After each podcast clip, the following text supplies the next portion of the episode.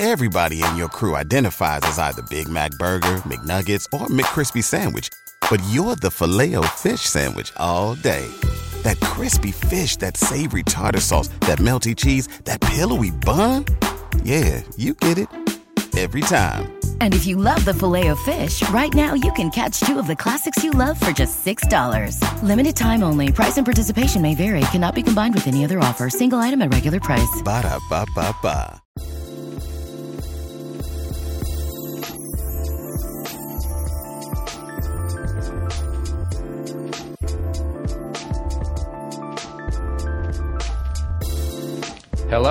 Welcome back to ACCRAC. I'm Jed Wolpaw, and I'm thrilled to have back with me today the one and only, or I guess two and only, doctors Hassan Reyes and Kara Segna for the long awaited part two of our lower extremity nerve block podcast series. So this is part two. We did upper extremity nerve blocks, then we did part one of lower extremity nerve blocks, and we're going to round it out, finish it up with part two today. So Hassan and Kara, welcome back to the show. Great to be back, Jed. Thank you. Hi, Jed. So happy to be back for our third part here. Excited to talk to all of you again. Awesome. So, as we said, we're going to cover regional anesthetic blocks that cover sensation on the ventral and anterior leg. So, tell me, what nerves will we be talking about that deal with that? All right, so for your exciting education today, we will be discussing the femoral block and femoral nerve, the obturator nerve, block and the lateral femoral cutaneous nerve block. Sounds like a blast. Let's start with the femoral nerve. What would you use a femoral nerve block for? So the femoral nerve block is is excellent. It is one of the most clinically applicable nerve blocks that we have. You will use the block for procedures on the anterior leg as well as the medial knee. So things such as femoral shaft fractures, hip fractures, or various knee procedures. The nerve continues below the knee and then will become the saphenous branch, which provides sensation down to the medial ankle and foot. So we can't forget about that one as we do procedures in the operating room. Great. And I certainly remember doing a ton of these as a resident. Um, so remind me, what nerve roots comprise the femoral block? All right, so the femoral nerve is actually a branch of the lumbar plexus. It's formed by the dorsal divisions of the anterior rami of L2, L3, and L4. The nerve is going to pass into the thigh, and then it's going to divide anterior and posterior, and then into multiple terminal branches classified mostly as cutaneous in the anterior branches and posterior, and motor in the posterior. The nerve supplies function to, function to many, many muscles in the anterior compartment. So it is responsible for the quadriceps femoris, the sartorius, the pectineus, as well as the iliacus and psoas major muscles. So it's a very important nerve. All right. So, you know, we saw from the last uh, podcast episode that we did, a lot of people were writing in asking about uh, whether there was a way to really know or asking which blocks were deep and which were superficial because I think when people are thinking about blocks they're really thinking about anticoagulation and they want to know you know is my if my patient's anticoagulated can I do this block or how long you know do I have to do the whole like wait uh, you know a certain amount of hours after heparin stopped and all that stuff. And so you know for this block uh, is it considered deep or superficial uh, thank you so much for that question, and thank you to everybody who wrote comments and called and emailed. So, this is something we definitely wanted to address. It is a gray zone, actually. The way that um, Dr. Reyes and I, and uh, the majority of regionalists that we work with, define this is that the, the femoral the femoral nerve block, would be a superficial block. Our definition of superficial block is when you're able to hold pressure on that accidentally injured vessel that you may have hit with your needle needle. Um, and the way you do this is, you know, you prevent continuous bleeding. So what you should think about here is when you are pulling out central lines or pulling out arterial lines, how you then stay and hold pressure for about 10 to 15 minutes so that you don't have a continuous bleed. That's what I want you guys to think about when you're trying to decide superficial or deep. So femoral, it's only a couple centimeters below the skin, so you could very easily hold pressure. But say a subgluteal sciatic, it's very difficult to hold that much pressure um, within uh, the um, gluteus muscles. Okay, so that's great. That's a good way to think about it. Are there any contraindications to performing a femoral block since we've just said that anticoagulation is not?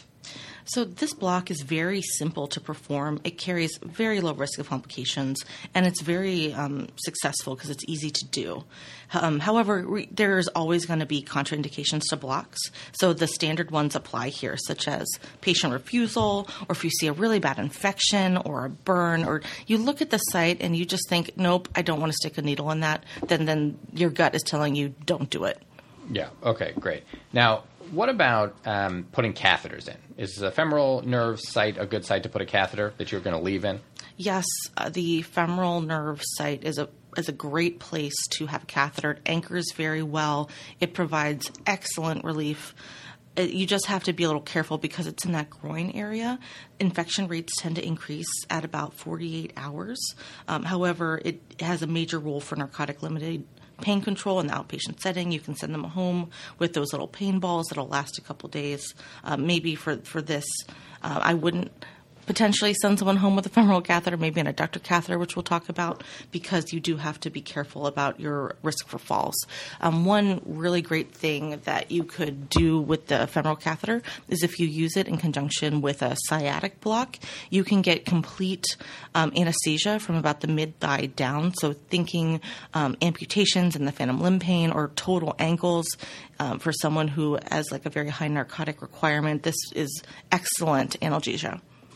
Great. All right. So lots of great stuff you can do there. Though you did mention something that I think we'll probably come back to when we talk about an alternative, which is the weakness that you can get Yes, with the femoral and the quads. All right. So what are the main complications uh, with this block? We just obviously talked about one. What are some others? So, one that everybody always wants to know about is your risk of neuropathy from doing the block. It is less than 1%. Um, closer to like the 0.5, 0.7, but it's it's a lot easier to remember less than 1%. You obviously can hit the femoral artery, it's huge. Uh, the femoral vein is there too, so um, vessel puncture. But the biggest thing that um, is going to be a problem here is falling because you are completely taking out the quadriceps by which I mean the anterior quadriceps. Um, one other complication to look out for is that you can have block failure, which would then convert to general anesthesia, um, which can make some patients and surgeons and anesthesiologists unhappy if they need to then instrument a terrible airway. And one thing I'll say, I just actually had this recently where uh, our block team put in a um, femoral nerve block. I think it was maybe a fem pop. Um, and uh, then it did not. The patient still had like complete sensation um, after you know ten minutes, fifteen minutes later, when we were getting ready to roll back to the operating room. When we were concerned, we thought, oh, that that didn't work. We may have to do GA. We get back to the operating room, still total sensation. We thought, oh, you know, this isn't good. And so that we basically were getting our stuff together, planning to do GA, and then they prepped and draped, and we tried one more time, and and then the patient had complete anesthesia. Uh, and so it is. Uh, I think it's really interesting that sometimes it can take longer to set up. So you don't want to assume, right, that just because it's not immediate, that that means it won't work. Yes, we actually we run into that a lot. So setting expectations for yourself and for your surgeon are very important. It's very dependent on the medication that you use. If you use lidocaine, mepivacaine, it's going to kick in a lot faster than say ropivacaine, bupivacaine, and it also depends on the concentration. Um, we normally try to set the expectation that the block will kick in maybe full effect by 20 30 minutes so that everybody understands it does need this setup time but we have found that happen if you just finish the block you take the needle back and the patient is immediately wheeled to the operating room that it, um, it's it's not soon enough Right. And I think it can vary a lot, right? Because depending on whether you're kind of surrounding the perineurium or whether you're inside it, or maybe I'm using the wrong, is it epineurium? Do you want to remind me of uh, Hassan? What, what, uh, where, where are the various layers here? Sure. So, um, a couple things there. Uh, the outside layer we're looking at the nerve is the epineurium, and when a lot of uh, anesthesiologists are saying that they do an intraneural injection, they're actually saying that they're outside of the fascicles, uh, which are contained in the perineurium and endoneurium, and not. Um, they're saying they're intraneural. That does not mean that they're going inside the fascicles, where a lot of that true blue nerve tissue really runs. Okay. So, Um, do we aim to be inside the perinur- the epineurium? The inside the epineurium is our goal. So the uh, it's really a matter of how ag- aggressive different uh, regional anesthesiologists are. Um, I try to stay as perineural as possible.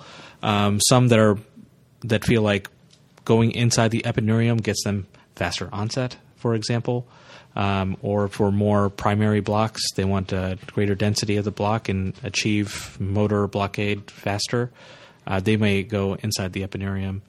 Um, but uh, in general, the guidelines are to stay as perineural as possible. Okay. So that whatever your kind of local practice is, and if you're a trainee, what your attending's practice is, is going to dictate this. But uh, certainly, you will see a potentially different onset depending on whether you're outside or inside the epineurium. Right. I mean, it goes.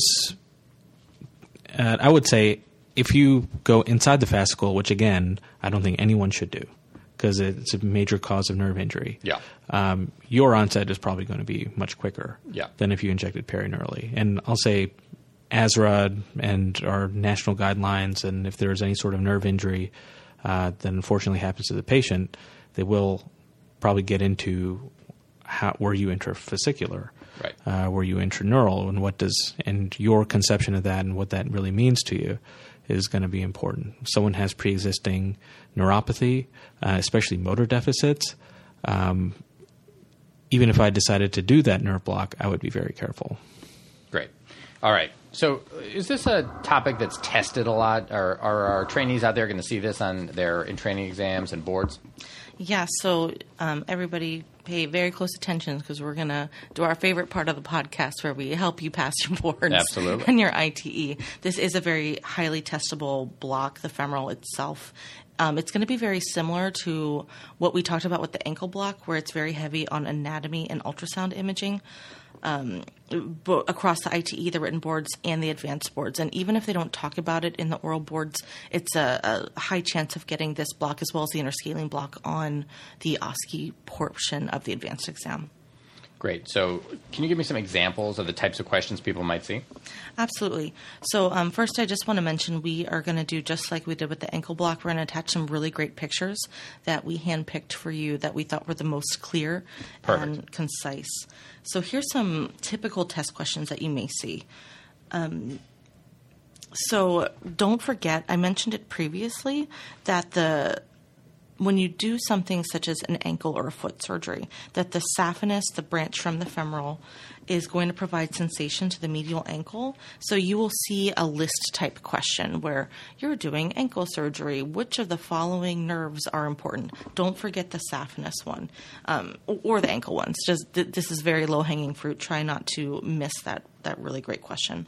You could also have um, a nerve stimulation question in the form of knowing what nerves um, will produce what effect. For example, if you're in the correct position and you are stimulating the femoral nerve, what the muscles that you will see twitching would be the quadricep muscle contraction with a patellar elevation. If you see the sartorius, then you you're a little bit too anterior and medial. This is not gonna this is gonna be potentially not as testable as the interscalene block, where we talked about um, the phrenic nerve and the anterior and scalenes, but this is still something to, to keep in mind that you want to see the quadricep muscle contraction with the patellar elevation. Good. That's great. That's I think something I can totally see coming up on a test. So that's key. So another type of question that is very easily testable is that they want to talk about the where everything is located. So something that we learned in medical school could be the, the, the whole mnemonic navel, N-A-V-L, because going from lateral to medial, you'll see the nerve, the artery, the vein, and then the lymphatics. You, it's also very important to remember the fascial planes. You have the, the fascia lata on top and the fascia iliac on the bottom. And I don't know if this helps anybody, but I call the fascia lata the fascia latte, and I think about it on top with the foam. I don't know. Nice. That's a good way to remember. Um, but where where the question is going to come is it's going to have it's going to say where is the nerve in location to these fascias and where is the artery. The artery is sandwiched between the two, and the nerve is actually below both of them. So they are not together, even though you might think they are. Okay, so that's just just kind of remember that because that is something you might see. Great. Um, another question, potentially, I'm just going to say this just so you have some complete information, is where does the femoral nerve emerge from? It's going to come from the lateral border of the psoas muscle, approximately at the middle junction of the muscle, and it's going to come posterior to the inguinal ligament. Okay, great. So those are nice key testable facts to know. All right, let's move to the adductor nerve block. Um, tell me what is that? What is the adductor uh, nerve block? I assume it's named after the adductor canal. What is the adductor canal? Absolutely. So we talked earlier about the femoral nerve um, going in and branching off into anterior and posterior cutaneous motor, etc. So the adductor canal is going it's basically like you said like a tunnel anteriorly it's going to be the sartorius muscle and then posterior laterally it will be the vastus medialis and then posterior medially will be the adductor longus. It's going to house the continuation of femoral nerve um, and eventually become the saphenous nerve. And what does the saphenous nerve cover?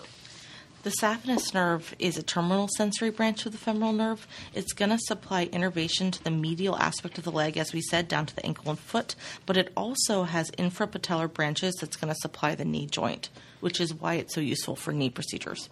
Okay, and I was going to ask that. So, what, what would make you choose this block? There, so this block is actually becoming more and more popular, especially with the widespread use of ultrasound and the idea that surgeons want to mobilize their patients sooner after surgery and do physical therapy. Because if you can skip the motor component, then you don't have as high of a fall risk, and these patients can actually do physical therapy. So it would be indicated for knee, ankle, and foot, just like the femoral block, but hopefully you are skipping that motor portion.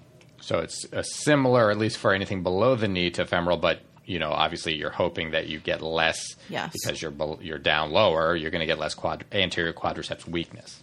Yes. However, you do have to keep in mind that you still can get that weakness, so they still are a fall, fall risk. It is not perfect. Not perfect. Good. All right. And how do you prevent uh, this from becoming a femoral nerve block. It's the same nerve. What's to prevent the you know uh, anesthetic from tracking up to get the femoral nerve where you would have injected it for a regular femoral nerve block? Absolutely. So this is the key right? Because we want to hopefully skip motor. So there's two things that you can do. One of the biggest things is volume. If you can keep your adductor canal block to like 10, 12 cc's, the chances of the volume tracking back up to the femoral nerve are a lot lower than say if you use 30 cc's because there's only so many places this local anesthetic can go. The other thing that you can do is location.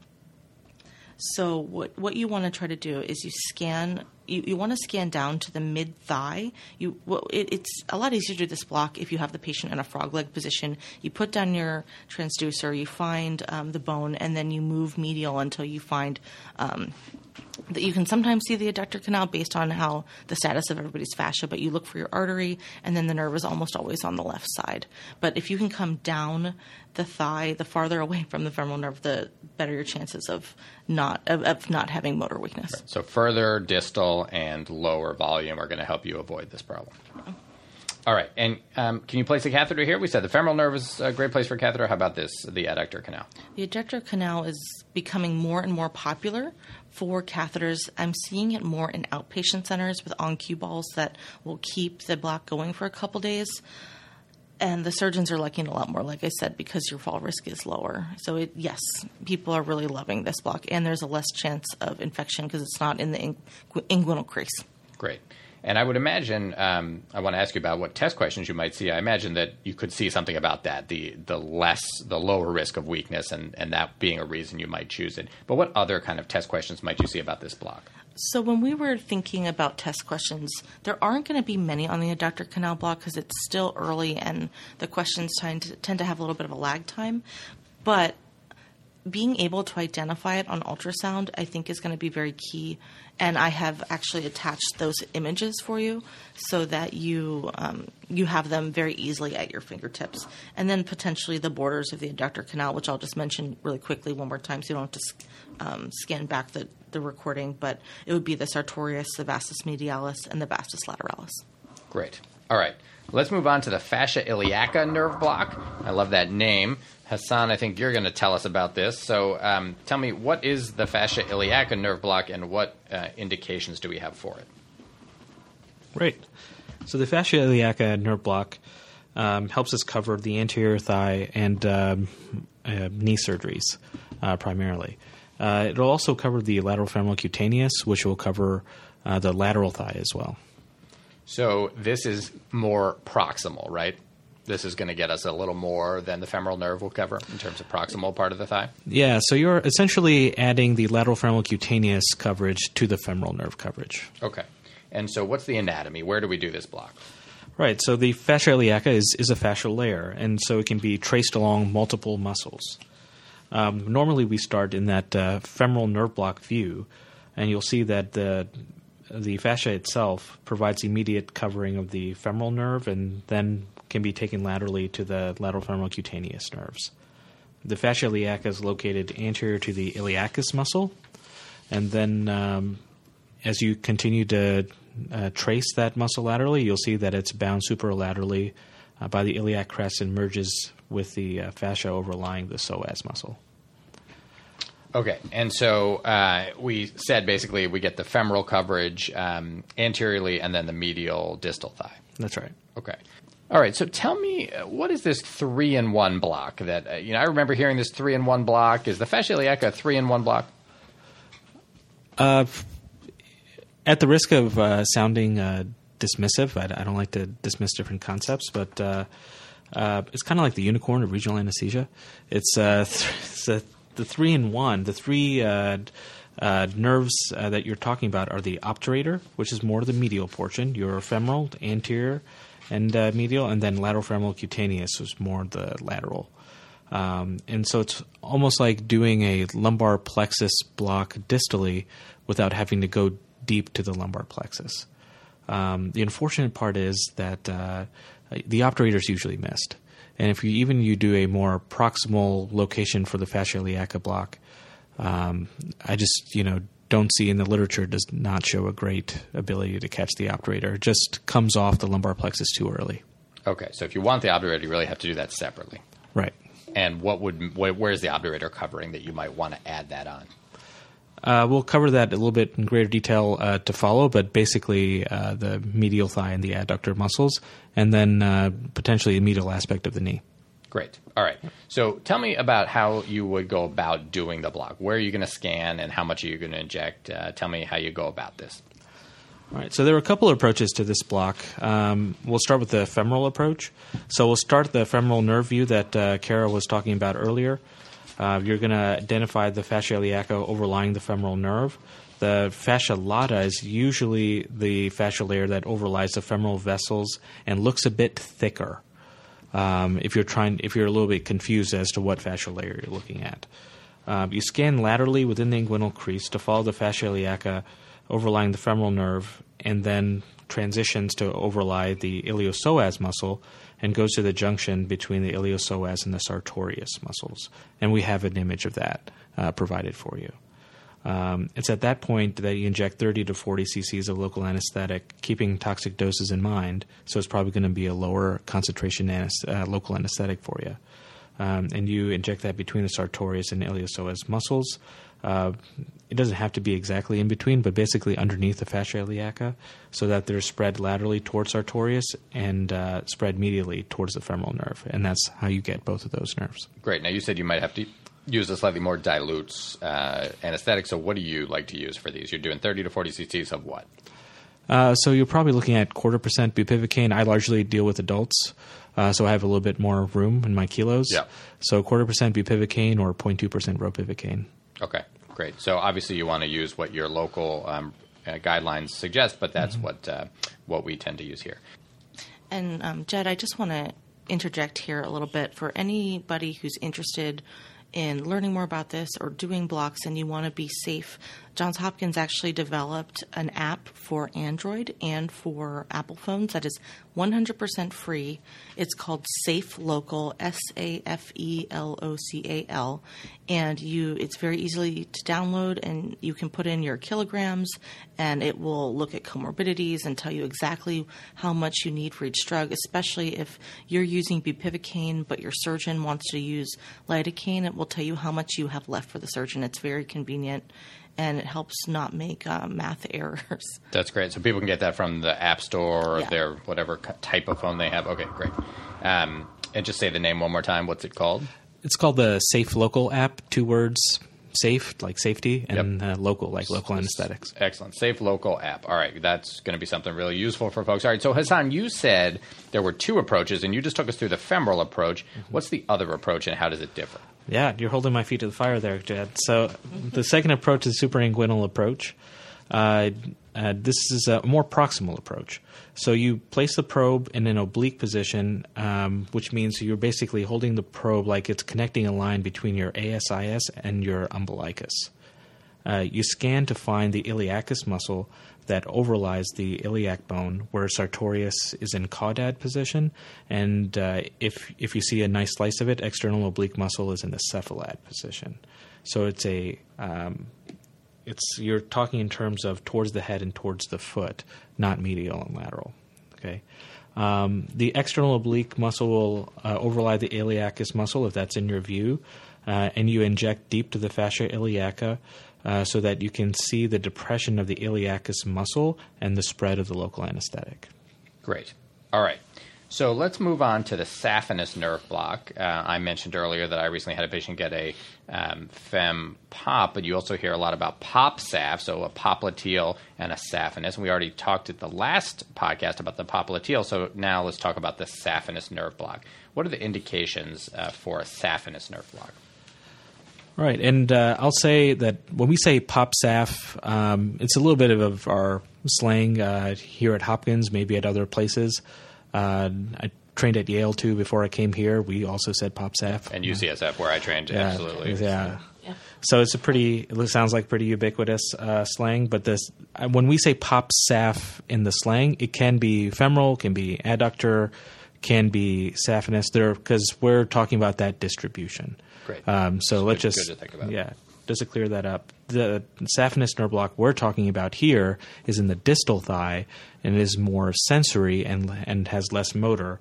And uh, will help you with the medial foot and lower leg because it is more distal. It won't necessarily cover the knee. Great. So this is like a distal adductor canal? Yeah, so if you kind of think about the leg going from proximal to distal, proximal femoral, adductor, and then distal to both of those, this uh, more distal saphenous nerve block. All right. And tell me about the anatomy. How, where is this located? So the saphenous nerve will dive posterior to the sartorius muscle in the distal thigh. Um, it'll continue to travel medially, uh, medially towards the medial malleolus along the medial side of the tibia. Um, and uh, we describe where it is along the medial malleolus uh, in our uh, ankle block uh, podcast. Yeah. Not to shamelessly plug, but uh, and so we'll just kind of remind everybody that uh, when you're getting those ankle block questions, and every nerve is sciatic, um, except for saphenous, which has you know I remember it or remembered it when I first learned it by knowing that the F sound in saphenous correlates to the femoral distribution. Great. So the pH saphenous, that F sound, is going to clue you into the fact that it comes from then the femoral, also an F sound. That's right. Great. I'm like those are great little things to help remember. All right. And how do you, when you're trying to scan, how do you find this thing? Uh, so first, we'll focus on positioning. Patient will be supine. You externally uh, rotate the leg. Um, you're going to scan in the distal thigh and identify the femur and sartorius on the medial side. You can inject between the vastus medialis and the sartorius uh, with uh, local anesthetic tracking towards the neurovascular bundle posterior to the sartorius. And so you can use the artery to also um, identify along, you know, where the nerve is likely to run. Great. All right. So, lastly, let's talk about the obturator nerve block. Uh, so, uh, as um, I think uh, we mentioned up top, L2 to L4 nerve roots here. Um, what are the indications for an obturator nerve block? So this is uh, an interesting one, and um, is is done uh, a little bit less than the others. Um, I really like it, uh, just just because it has changed. Uh, it, it gives you another tool in the toolkit. It's not going to be one like uh, you were talking about with your case with the femoral and sciatic as the primary anesthetic, uh, but it certainly can't supplement those. Um, one thing that people don't really think about transurethral bladder surgery has uh, innervation from the obturator. You could potentially use that. Um, it could also be a supplemental block for uh, knee surgery. And uh, as an example, um, you know, if someone has a total knee uh, procedure, they had uh, a certain other type of um, femoral or adductor nerve block, and they have posterior knee pain. Um, for a long time, we would use sciatic nerve supplementation for that. The problem being, of course, that uh, when the patient has to go for physical therapy after surgery, you if you knock out anterior quads with femoral and then posterior quads with sciatic, they, that may be may be a little difficult to participate in PT. So um, instead, you can do the in, obturator. Instead, we're figuring out that there may be more medial nerve uh, contribution from the obturator, and um, you know it's it's still being uh, studied. I think Dr. Gaston at Duke does a nice job taking a look at it, um, but uh, it can be a nice supplemental um, block for what looks what seems to the patient like posterior knee pain um, in a total joint procedure. And so the patient is perceiving what they think is posterior pain, but it turns out if you take away that medial component, that may take care of a lot of it. Yeah, it, it certainly can help.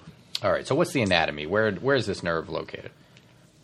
Uh, so the obturator nerve arises from the lumbar plexus, like the rest of our you know femoral uh, uh, nerves here, uh, and runs on the medial side of the psoas muscle and exits the pelvis through the obturator foramen. Uh, the it divides into the anterior and posterior branches, um, and at the level of the inguinal crease, the anterior branch runs in the fascial layer between the pectineus and adductor brevis muscles. Just distal to the inguinal crease, the anterior branch runs in the fascial layer between the adductor longus and adductor brevis, um, and provides you another location uh, where you can block the anterior branch. The posterior branch lies in the fascial layer between the adductor brevis and the adductor magnus.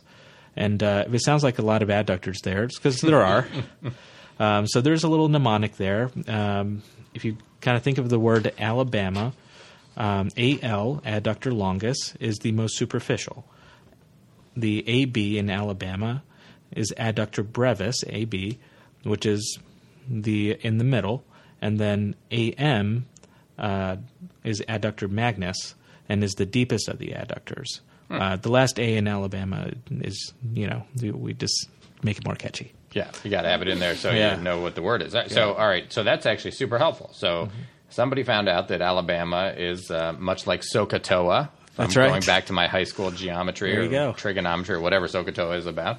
All right, so Alabama helps you figure out uh, superficial to deep uh, the adductors. That's right.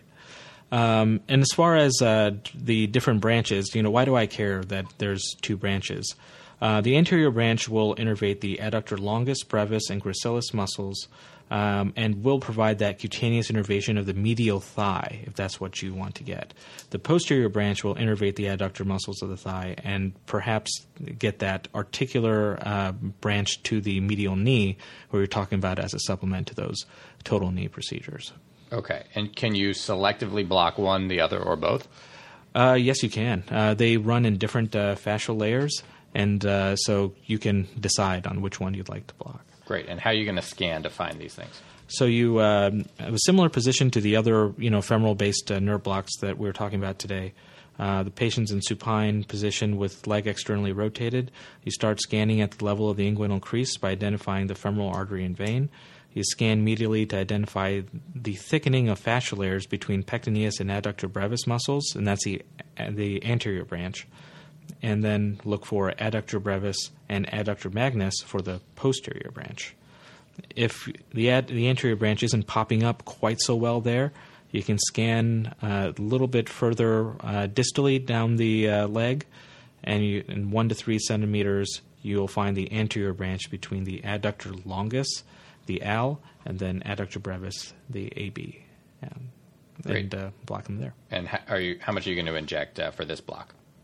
It doesn't require a lot. Um, usually, just about five cc's in the anterior and posterior uh, branch, five cc's each. Uh, you do want to be careful um, and look for the obturator um, um artery, and um, if you if you can put some color on there, that's great. Um, however, it is oftentimes very difficult to see. Okay, so making sure you aspirate, uh, make sure you don't get blood back before you inject. Absolutely, as always. As always. All right, so I'm guessing test questions around this are going to focus on stuff we've already covered in terms of what uh, you might use this block for. Uh, it's I'm guessing probably we're gonna it's going to be a few years before we see a lot of questions on sure. this, but maybe medial knee that kind of thing. Uh, and there are uh, a couple potential questions. Um, when you have transurethral resection of a bladder tumor, like TURBT, uh, in your in urology surgery. a potential complication of the procedure is bladder rupture or injury secondary to adductor muscle contraction from obturator nerve stimulation. Um, and basically, the patient will present in the question stem as as kicking a bit, and uh, doesn't make a whole lot of sense um, to you if you're not if you don't remember that there is obturator innervation there. Yeah, great. All right. And any other questions you think might be uh, might come up around this? Yeah, so the other questions uh, surrounding this um, focus on your knowledge of anatomy, and so it can often be used as a distractor. Um, if you have an uh, injection into the inguinal crease, um, they want to know that you understand that ilioinguinal, iliohypogastric, and pudendal nerves run there, and that they're involved. They'll throw in that three-in-one block. Uh, because if you know the lumbar plexus and that comes through the psoas and then divides up in, into those lateral femcutaneous, obturator, and femoral, you may say, "Well, okay, that's that's the answer," and that's that's not the case. Again, the three in one block uh, um, is a little, you know, that concept is fantastic, but uh, probably not great in practice. So the anatomy questions can come from there. Great. All right. Well, this has been fantastic, uh, and I think we've now arrived at the part of our show where we make our random recommendations. Kara. Well, I recommend, since it's October, that everybody go to a pumpkin patch and get lost in a corn maze and have lots of um, apple cider donuts or something. Oh, that is so much fun. We take our kids every year. It's always a blast. Um, I second that. Hassan, how about you? Well, I'll, I'll third that one. Uh, my two-year-old uh, picks up pumpkins that are about the size of her head, um, and but they have a great kids have a great time. Um, uh, I've been listening to uh, Malcolm Gladwell's book, uh, Talking to Strangers. I find it really interesting. I was about to say fascinating, but I can't take Jed's uh, word. and so uh, uh, I think it's a good listen. Um, and just going through different points in history that seen through a very different sort of lens. And you know, I don't know if I'm going to change my day to day routine with it, but um, it's just really interesting and, and uh, a good listen. I totally agree. I was going to say the same thing. Uh, I will I will come with another one, but I, I want to just second that. I, I am in the middle of it right now, talking to strangers. It's it's really fascinating, and I think makes you think about the way we interact with people, the way we talk to them, and listen to them, and what we believe and what we don't. Um, I think it's really interesting. I'll, I'll, add a couple of quick things. One is that um, Malcolm Gladwell was interviewed by Oprah about the book, and that, uh, at least a snippet of that interview, is available on the um, feed for his uh, revisionist history podcast. So you can hear it there if you want. I'm sure you could probably find the whole thing on Oprah's site, um, but it, very interesting kind of discussion about that book. And the other thing is that the audiobook version is actually not your typical audiobook. So usually an audiobook is somebody reading the book on tape. Mm-hmm and that is not what he's done here. Malcolm Gladwell himself reads it, but instead of reading the text of the interviews as you would if you were just reading a book, when he does an interview with someone uh, that he writes about in the book, he actually plays you that uh, audio. Uh, so you hear from the people that he interviewed. So it's almost like a really, really long podcast episode. And uh, I'll add to that. Uh, it has a really unique effect in that the whole book is about how you understand people, and then you're listening to him interview people, and then think about your assumptions of, oh, I think that guy's very trustworthy. He's very folksy. I like that accent. Right. And then you immediately snap back in and go, oh, right. right, right. That's the point of this book. Totally. It's really interesting and I think really well done. Um, and then I will say, uh, as an additional random recommendation, that um, there is a Slate podcast called What Next. So this is from Slate, uh, the Slate group, and it's really nice. It's a daily Monday through Friday podcast, and it's a news podcast. What they do is they pick one topic in the news each day, and they do about 15 to 20 minutes on it. It's kind of delving deep, but it's not, you know, an hour long. So you kind of get the highlights of an interesting issue. Sometimes it's like the big headline issue, like that you may be, you know, reading about all the time in the newspaper, but sometimes it's something that, you know, maybe you didn't hear about, but then they delve in and give you the background, do a couple interviews. And so I find it really a nice way to get a, a nice snippet of news uh, during a commute or something like that. So what next from Slate? Remember, you can send in listener recommendations by tweeting at us at ACCRAC Podcast or at Jay Wolpaw or by emailing them on in, uh, and we will put them on the air. All right. So this has been great. Thank you both so much for coming on the show. Thank you. Thank Happy you, Jed. All right. That was great. Another fantastic regional podcast. Let us know what you thought. Either go to the website, accrac.com, where you can leave a comment. Others can read what you have to say. Or you can join the conversation on Twitter. You can follow us at, at ACCRAC Podcast. You can follow me at, at JWolpaw. You can also join the Facebook group and take part in the conversation there. If you're a fan of the show, please consider going to iTunes and leaving a comment and a rating. It really helps others find the show. And even if you've already done it, if it's been a little while, you can go back and leave another. That also helps people find the show. If you are interested in supporting the making of the show, please consider going to patreon.com slash accrac. That's P-A-T-R-E-O-N dot com slash A-C-C-R-A-C, where you can become a patron of the show. Even if it's just a dollar or two that you pledge, it makes a big difference, and we really appreciate it.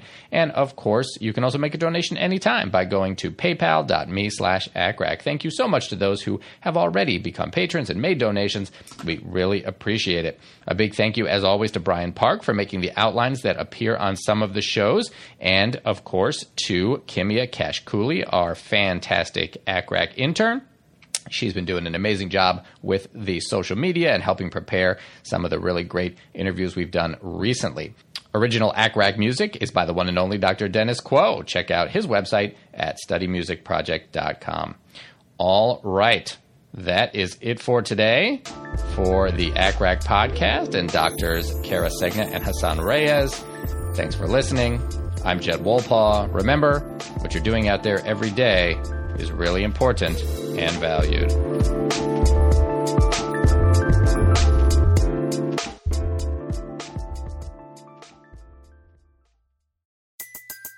Everybody in your crew identifies as either Big Mac Burger, McNuggets, or McCrispy Sandwich. But you're the filet fish Sandwich all day. That crispy fish, that savory tartar sauce, that melty cheese, that pillowy bun. Yeah, you get it. Every time. And if you love the filet of fish, right now you can catch two of the classics you love for just $6. Limited time only. Price and participation may vary. Cannot be combined with any other offer. Single item at regular price. Ba da ba ba ba.